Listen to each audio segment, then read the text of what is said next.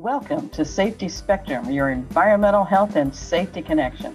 This program is a presentation of the Michigan Safety Conference. For almost a century, the annual conference has provided credible educational opportunities and valuable support to the safety and health practitioner by offering 120 instructional programs, along with exhibits highlighting the latest in safety equipment, instrumentation, and demonstrations. To learn more about the conference, please find us at MISH, M-I-C-H, safetyconference.org. The Safety Spectrum, I'm your host, Sheila I. This program is sponsored by the Michigan Safety Conference, and our topic today is truck safety, fact versus myth. Sharing the road safely is obviously the responsibility of all drivers. Truck drivers face some unique requirements and challenges, and our speaker today will explore those uh, challenges. Our guest, Chuck Simmons, started the transportation industry as an over the road CDL truck driver in 2002. He moved into the company's safety office a few years later and worked as a motor carrier director of safety for seven years. He joined the Michigan Center for Truck Safety in 2014, facilitating their truck simulator program, and eventually serving as the interim director of the center. He joined Penske's truck leasing as a regional safety specialist in 2017 traveling seven states, communicating with drivers and motor carriers about truck safety and state and federal rec- regulations. He is also vice chair of the Transportation Division of the Michigan Safety Conference. So thank you for joining me today on Safety Spectrum, Chuck. Thank you for having me, Sheila. It's great to be here. So, in your opinion, with your experience as a driver and as a safety director of the trucking industry, what are some of the challenges or issues faced by today's truck drivers? Well, there are many, uh, probably too many to list in, in one podcast. Uh, traffic is always a problem, but it's definitely been getting worse lately. There, the number of vehicles out on the road on any given day or hours uh, increasing and has been for, for quite a while. And I think the the level of training that we give, uh, not just to professional drivers, but to our kids, is is kind of lacking. Uh, you know, I have I have my kids are in their mid 20s so it wasn't that long ago that they went through went through their driver training uh, and as any parent can tell you it's it's a bit of a white knuckle experience as a parent because you you know what you're sending them out into. But when i talked to both of my kids i discovered that the conversation that we're having with our, our young people about how to drive safely around large vehicles on the highway really isn't what it should be it does seem to be experience based because I'm pretty sure they didn't talk about that in driver's training when I was a pup and when my mm-hmm. daughter had it, and they just they have no idea. It's it's true, and another challenge that I think uh, truck drivers uh, today experience is there is a a, a kind of a, a, a gap in between 10,000 and 26,000 pounds. And we'll get to those definitions in a minute. But basically, the straight trucks, the delivery trucks that you see around town, the ones that are too small to require a CDL, but large enough that the regulations apply to them, uh, they end up almost like a, a, forgotten population of drivers. We're requiring them to follow certain rules and regulations, but we're not really uh, requiring them to have obtained any driver training or uh, any formal training. Uh, if you read the regulations, it basically says they have to be familiar with the oper- safe operation of the vehicle based on experience or training. Full stop. That's it. It doesn't define minimum experience or minimum training requirements for them. So, performance based uh, regulations, just like the standards, performance Uh, yeah, exactly, and and it's it leaves it absolutely open to interpretation. So a company will say, "Hey, I need somebody to drive my straight truck. I'll spend five minutes showing them where the brake pedals are, and and we're done. We've trained them, and and and they're missing out." Yeah, I remember driving my first panel truck for work, and it had no windows in back, and I'm supposed to back it up to a dock, and it's like, wow, white knuckle. I yeah. don't think they do much on defensive uh, driver training either in in trading classes? Not enough. Uh, the, the good news is that that's slowly changing. Uh, there are new regulations that kicked in in February that require CDL drivers to actually have gone through formal training in, in to get their very first CDL or to upgrade from a class B to a class A. And, and that's helpful, but I think we need to be farther, uh, pardon the, the reference, part, farther down that road of safety than we already are. Absolutely. Well, uh, let's get down to who is required to follow the transportation safety regs and who's exempt from them. So that can be a, a pretty challenging question because there are different applicability rules for different sections of the regulations. Basically, this is how it works. The federal government will write these safety regulations. But remember, the federal government doesn't actually field a, a highway enforcement team. You don't actually see a federal highway patrolman, you see state highway patrol. Okay. So the states are required to adopt those federal regulations as state law and then enforce them as such. And uh, so you've got a guideline, but you've got differentials from one state to the next in a few areas, and you've got differentials in specific categories of regulations. You may have hours of service apply to one group. You may have drug and alcohol apply to another group, and they're mixed. So to get back to your actual question, who do they apply to? The definitions define a commercial motor vehicle as anything with a gross vehicle weight rating of 10,001 pounds or greater. So all of that said, the, the short takeaway is if the vehicle is rated by the manufacturer for more than 10,000 pounds, it is a commercial vehicle when used for commerce. You can use it for recreation. You can use it for personal, you know, moving your kid to college or to the apartment. That's not what we're talking about. But when it's used in any kind of business capacity, whether it's a, a nonprofit, uh, whether it's you know somebody going around collecting food for the church, it's still a business, and and it's still a commercial motor vehicle. So the majority of the regulations will apply to anything like that. It's part of the reason that uh, uh, sprinter vans and transit vans are so popular is they're usually less than 10,000. So these rules wouldn't apply to them. Well, you gave me a good example where you said people can kind of slip into the requirements mm-hmm. by base when they start doing their own delivery, transportation of product. Yeah.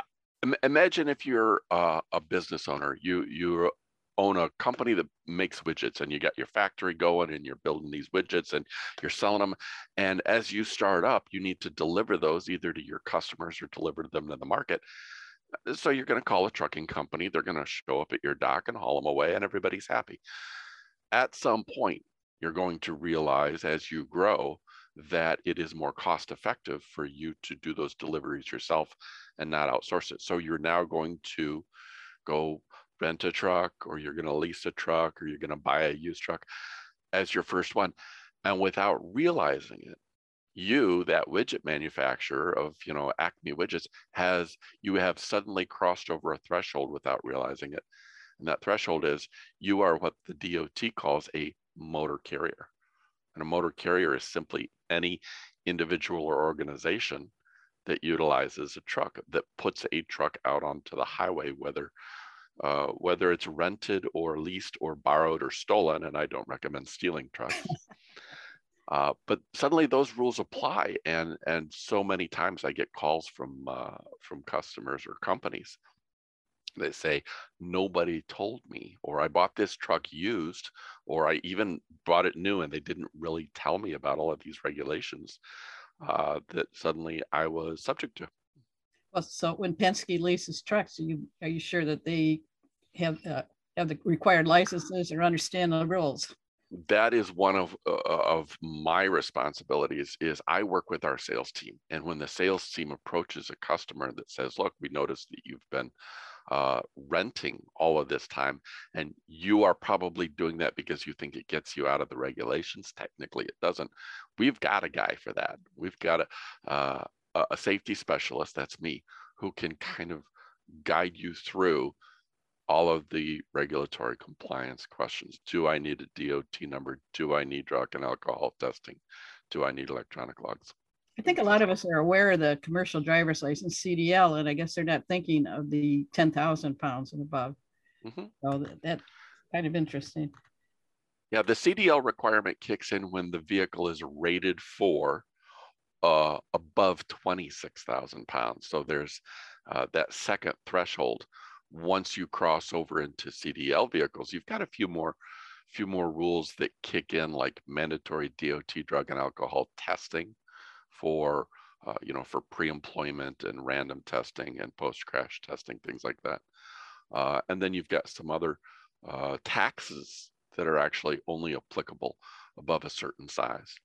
So it can it can get a little complicated. I like to think of it as job security for me, but but for a company that isn't aware of any of this, yes, uh, it it can be very frustrating. It's kind of like buying an airplane and saying, "Wait, but what FAA? What's what's that all about?" So it can. Yeah, I know. When I was, of course, I'm older, so I remember when the CDL came into effect, and I had drivers driving trucks that large and had to put them back in school, which was kind of hairy when some of these people are 40, 50 years old to learn the rules and how to call something. But the whole drug and alcohol testing was new territory for us all as well. And that's a challenge. It's basically is one drink, you know, the, the oh, yeah. 0.002, I think it is. And it affects you're, you're driving something besides a truck. That was a real eye opener too, I think, because you have a CDL license no matter what, right?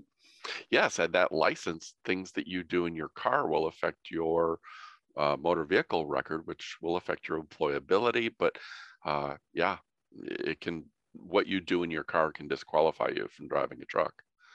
So that can be challenging as well. So, what are the some of the most commonly held misconceptions about truck safety regs, or even the operation? Well, uh, again, to kind of reiterate one of the, the, conception one of the comments that i get from people are wait a minute this is just a little truck. I don't operate a full-size semi. None of these rules should apply to me. Or i'm a nonprofit. None of these rules should apply to me. Um, one of the other comments that i get a lot is well i've been doing this for several years nobody's stopped me why how could they apply to me if nobody's actually pulled me over and ticketed me for not complying with these rules? And the answer is usually, well, you got lucky because yeah. there's a lot more trucks out there than there are police officers or motor carrier enforcement officers. So uh, it doesn't surprise me that people do things for many years before it actually shows up on their radar. And I think uh, as a driver, a regular driver, or a young person, or somebody not experienced in it, I don't think they understand how the truck operates, starting, stopping, passing, those kind of things. That's a big failing of our well society as a whole but all of our, our, our, also our driver training programs we don't teach our, our young kids who are learning how to drive about the limitations of a truck so they go out onto the road assuming that trucks have the same capabilities as cars do that they can start and stop like a car can and they don't understand why a truck driver might behave a certain way, they'll immediately get angry at that truck driver for whatever behavior they observed. Uh, and they assume that the truck driver is trying to run them over or kill them.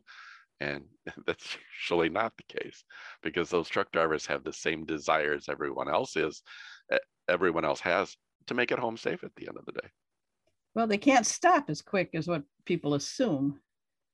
People assume that they can stop just as quickly as a passenger car when, in fact, a fully loaded tractor trailer, 18 wheeler, uh, with 80,000 pounds of truck and freight and fuel uh, can take uh, more than a football field's length to come to stop from a highway speed.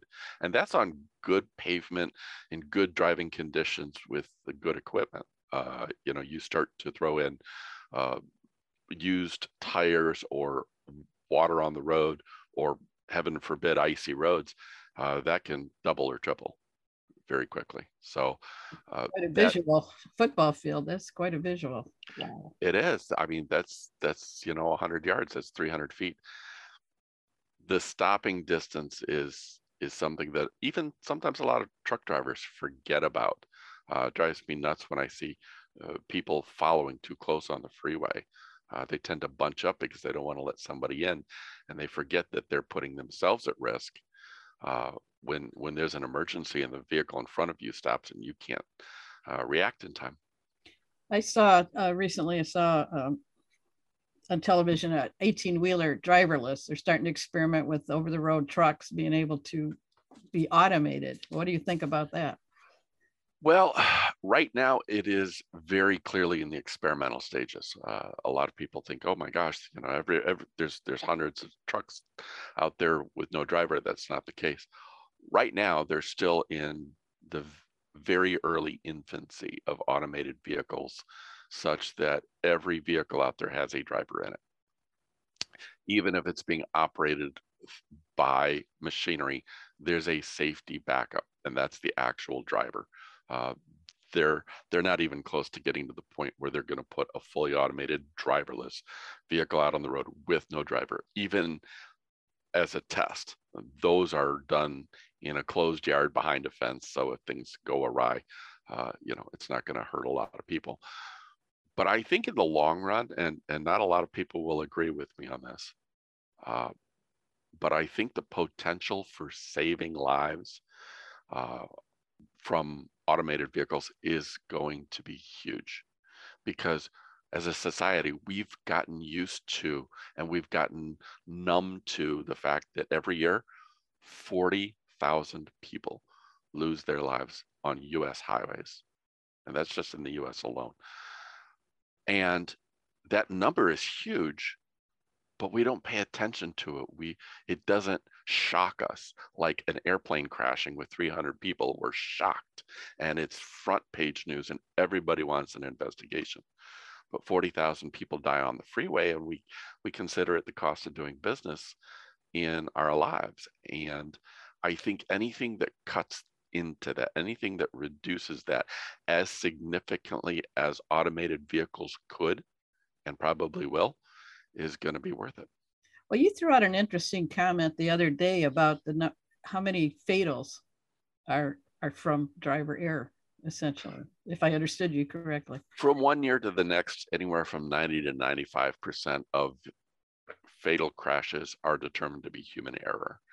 If you think about it, there are very few circumstances where a crash is truly preventable or uh, truly non-preventable. For example, a tree falls on a car. There was nothing you could have done. Or the deer jumps out at the very, very last second. There's nothing you could have done. Uh, but the majority of crashes are caused by drunk drivers, high drivers, uh, following too closely, driving too fast for conditions, or or making or falling asleep at the wheel. Some other mistake or combination of mistakes that could have been prevented by everybody being a much better driver. So what That's, do you yeah, I can see that. Mm-hmm. What, what, what do you consider the most frequent violations and how can they be avoided? For cur- uh, commercial vehicles, which is the, the technical term for trucks, right? A commercial motor vehicle, uh, I would say by far the most frequent violation that is seen at the roadside or in a way station inspection are equipment violations. and almost all of them can be solved by doing a really quality pre-trip inspection. If you're a truck driver, uh, even if you weren't trained on this, you can get trained. You can download the CDL manual, even if you don't have a CDL uh, from the Secretary of State's uh, website and read on how to do a pre-trip inspection. You can go onto YouTube and just type in how do I pre-trip a truck. And that 15 minutes will change your life if you've never done it before. Uh, but it's actually a mandatory requirement that we do that. Now you're responsible for seven states. Are the regulations different in each state? There are some differentials from one state to another but the vast majority of of the really important regulations are the same because they're federal and each state has adopt has to adopt them in order to be eligible for for highway uh, highway funding from the federal ah, government. Good. All, all of that money, the millions of dollars that flows into each state backed from the federal government, there's there's strings attached to that. They have to have a 21 year old drinking age. They have to adopt federal motor carrier safety regulations as state law. There's a few other uh, conditions on those. It's not just free money. So, uh, what what are some of the penalties for taking shortcuts on those regulatory compliance issues? They can be pretty severe, and, and the good news is they're all documented. the The regulations say here are the rules. Here's what you must always do. Here what's here's what you must never do. And by the way, here are the fines. We're going to lay them out on in black and white. So the penalties are, uh, and they can be numerous. They can be very very expensive during a DOT audit, if the DOT says we're gonna we're gonna come in and audit not just this one driver or truck, but the whole company, take oh. a look at how you're doing. Those fines can be in the tens of thousands of dollars if a company either doesn't know what they're doing or they know and are uh, willfully violating those regulations. And in the most severe cases of willful, repeated violations where the company knows exactly what they're doing, they're breaking the rules on purpose to make money, uh, you'll see people go to jail. So it, prison is not outside the realm of possibility. There are some famous cases where CEOs who knowingly had documented their their failures as as leaders and safety managers had had gone to jail. And even at the very least, you're out of service while you're being audited, I would imagine. So you can't deliver your goods. Potentially, if if they find enough uh, critical violations to put you out of service, then the entire company is out of out of service. During a roadside inspection, uh, for example, at a way station, or if they just pull you over, if they find a problem with the vehicle, they'll stop the vehicle until hmm. repairs can be made. If they find problems with the driver, for example, their medical card is expired, their license is expired, they won't let that driver continue. The company will have to send another driver Ouch. to uh, to move the vehicle. And also think of the PR. If your company name is on the side of that truck sure. and it's parked out back, uh, people know, and and people can see that that there's an issue. You you don't want to do that. So to be facetious, if a company follows all the rules, will they actually be safe? The government would love you to believe that. The government will hand you the regulation book and say, hey, follow these rules and you will be just fine. But once you've been in the industry for a couple of years, you figure out pretty quickly regulate regulatory compliance only gets you so far because we have to do more. We have to be better. We have to know that those are minimums. Those are not best practices. Those are absolute minimums just to skate.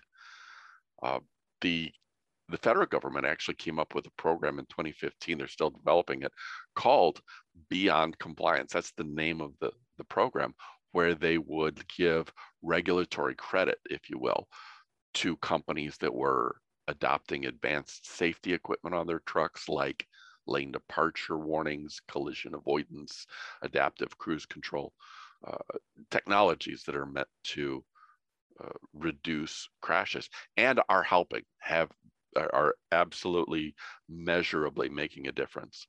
Uh, and companies that would uh, adopt enhanced driver fitness measures, uh, not physical fitness, but uh, you know driver qualification and and driver training programs. So, so what's the best way to develop a safety culture uh, around transportation? That's always the the big question, isn't it? Uh, hang on ten seconds. I apologize. I should have had this up before I started this and I didn't. And now I have it back up so we can resume. So that's that's the big question. A safety culture, it, you can Google safety culture and come up with uh, 11 different definitions. The one that I like best is from a, a gentleman named Dr. Douglas Wiegmann. He was a associate professor of systems and industrial and systems engineering at it University of Wisconsin. And he had this very long definition, but the first sentence was absolutely brilliant. He said, Safety culture is the enduring value and priority placed on worker and public safety by everyone in every group at every level of an organization and then he goes on talks about you know learning from your mistakes and and uh, you know being rewarded as individuals in a manner consistent with those values. But that very first statement, every person at every level of an organization, it's it has to come from both directions. It has to be a top down approach as well as a bottom up approach. The leadership has to develop the culture by making sure that there are people at every level who, for lack of a better term, drank the Kool Aid, who drink, sleep, and eat safety and understand that it's a foundation for your business. It's not a, a box to tick. It's not something that's preventing you from doing your business. It's a foundation for everything that that business does. And once you have champions at the different levels, once you have drivers who are your safety champions and dispatchers who are your safety champions, you start to really get a handle on instilling that as a culture. Same expectations. It seems like that's a company you want to work for that takes your safety as a priority and expects everybody to follow, dance to the same music, so to speak. Exactly. So what does Penske do to create a safety culture? Let's break it down to your. Well, I, I'm I'm not a salesperson, and they'll they'll probably uh, want to have my head on a pike for not telling you all the wonderful things we do. But but I'll tell you something. I, I've been with Penske for five years, and I I learned pretty quick that this company was founded on on on a culture of safety. Roger Penske obviously started this company but all of the people he hired and, and brought in, he understood. I mean, he was a race car driver. Uh, you know, he he was a race car driver before he started the Penske racing team, so he understands what happens when people stop paying attention to safety, and he saw those things happen in real time. But he brought people in who had that understanding, and he can made sure that that was built into the, the policies and the procedures of the company, that we do things safely or we don't do them. If we can't ensure that everyone in our building goes home with the same number of functioning fingers, toes, and eyeballs that they punched in with, why are we here? So, uh, you know, we have an infrastructure, we have a safety infrastructure, we have an HR infrastructure that understands and supports those goals and then we have constant reminders. We have rewards and recognition programs internally where people who do it right and do it safely are celebrated. And, and that I think is critical. So, what kind of measurements do you use? What kind of metrics?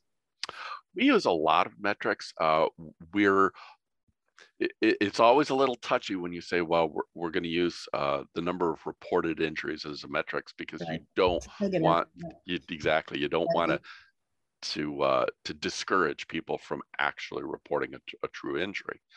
Uh, what we look at is, uh, for example, I do annual facility safety reviews, uh, and then each branch manager does their own internal monthly safety reviews, and we look at those scores. We look at what problems are we having repeatedly at a location? Or what problems are we seeing trending as a company as a whole? What can we do to address those? And we do. We're always thinking up better ways of doing things uh, of improving our policies tightening the enforcement on our policies of things like wearing reflective vests when we're walking around our yards wearing uh, z87 safety glasses for our technicians who are working in the shops. Um, so those those are just some of the things that we try to do. You mentioned something about safety champions. Are these uh, from the mm-hmm. rank and file that have special duties or? Absolutely. Absolutely. In fact, uh, you're probably familiar with something called America's Road Team. Uh, the American Trucking Association every year, every couple of years, puts together a team of trucking ambassadors that go around the country and and basically they're they're talking to as many people as they can get in front of about the importance of the trucking industry the importance of good drivers and they take the best of the best drivers. Uh, they have to have spotless records certain uh, number of years of minimum experience and uh, penske drivers are almost always included in that america's road team you know we we take that seriously enough that we will uh, will champion those people and give them that opportunity that's great So, what do you, why do you believe this topic is important now to be talking about? I think it always has been. I think right now there are some troubling trends that we're starting to see. If you look at the crash rates and the fatality rates as uh, you know, as a graph, since we started measuring these things as a as a nation, we didn't start measuring them until the 1960s because that was when uh, we kind of became uh, aware of a lot of the problems and aware of potential solutions. It's, it's really, I think, one of the major advances was slow motion photography, slow motion video. We developed that in the late 50s, early 60s. We started doing crash videos uh, at the manufacturer's level. Suddenly, we realized, hey, there, there's some things that we can actually address.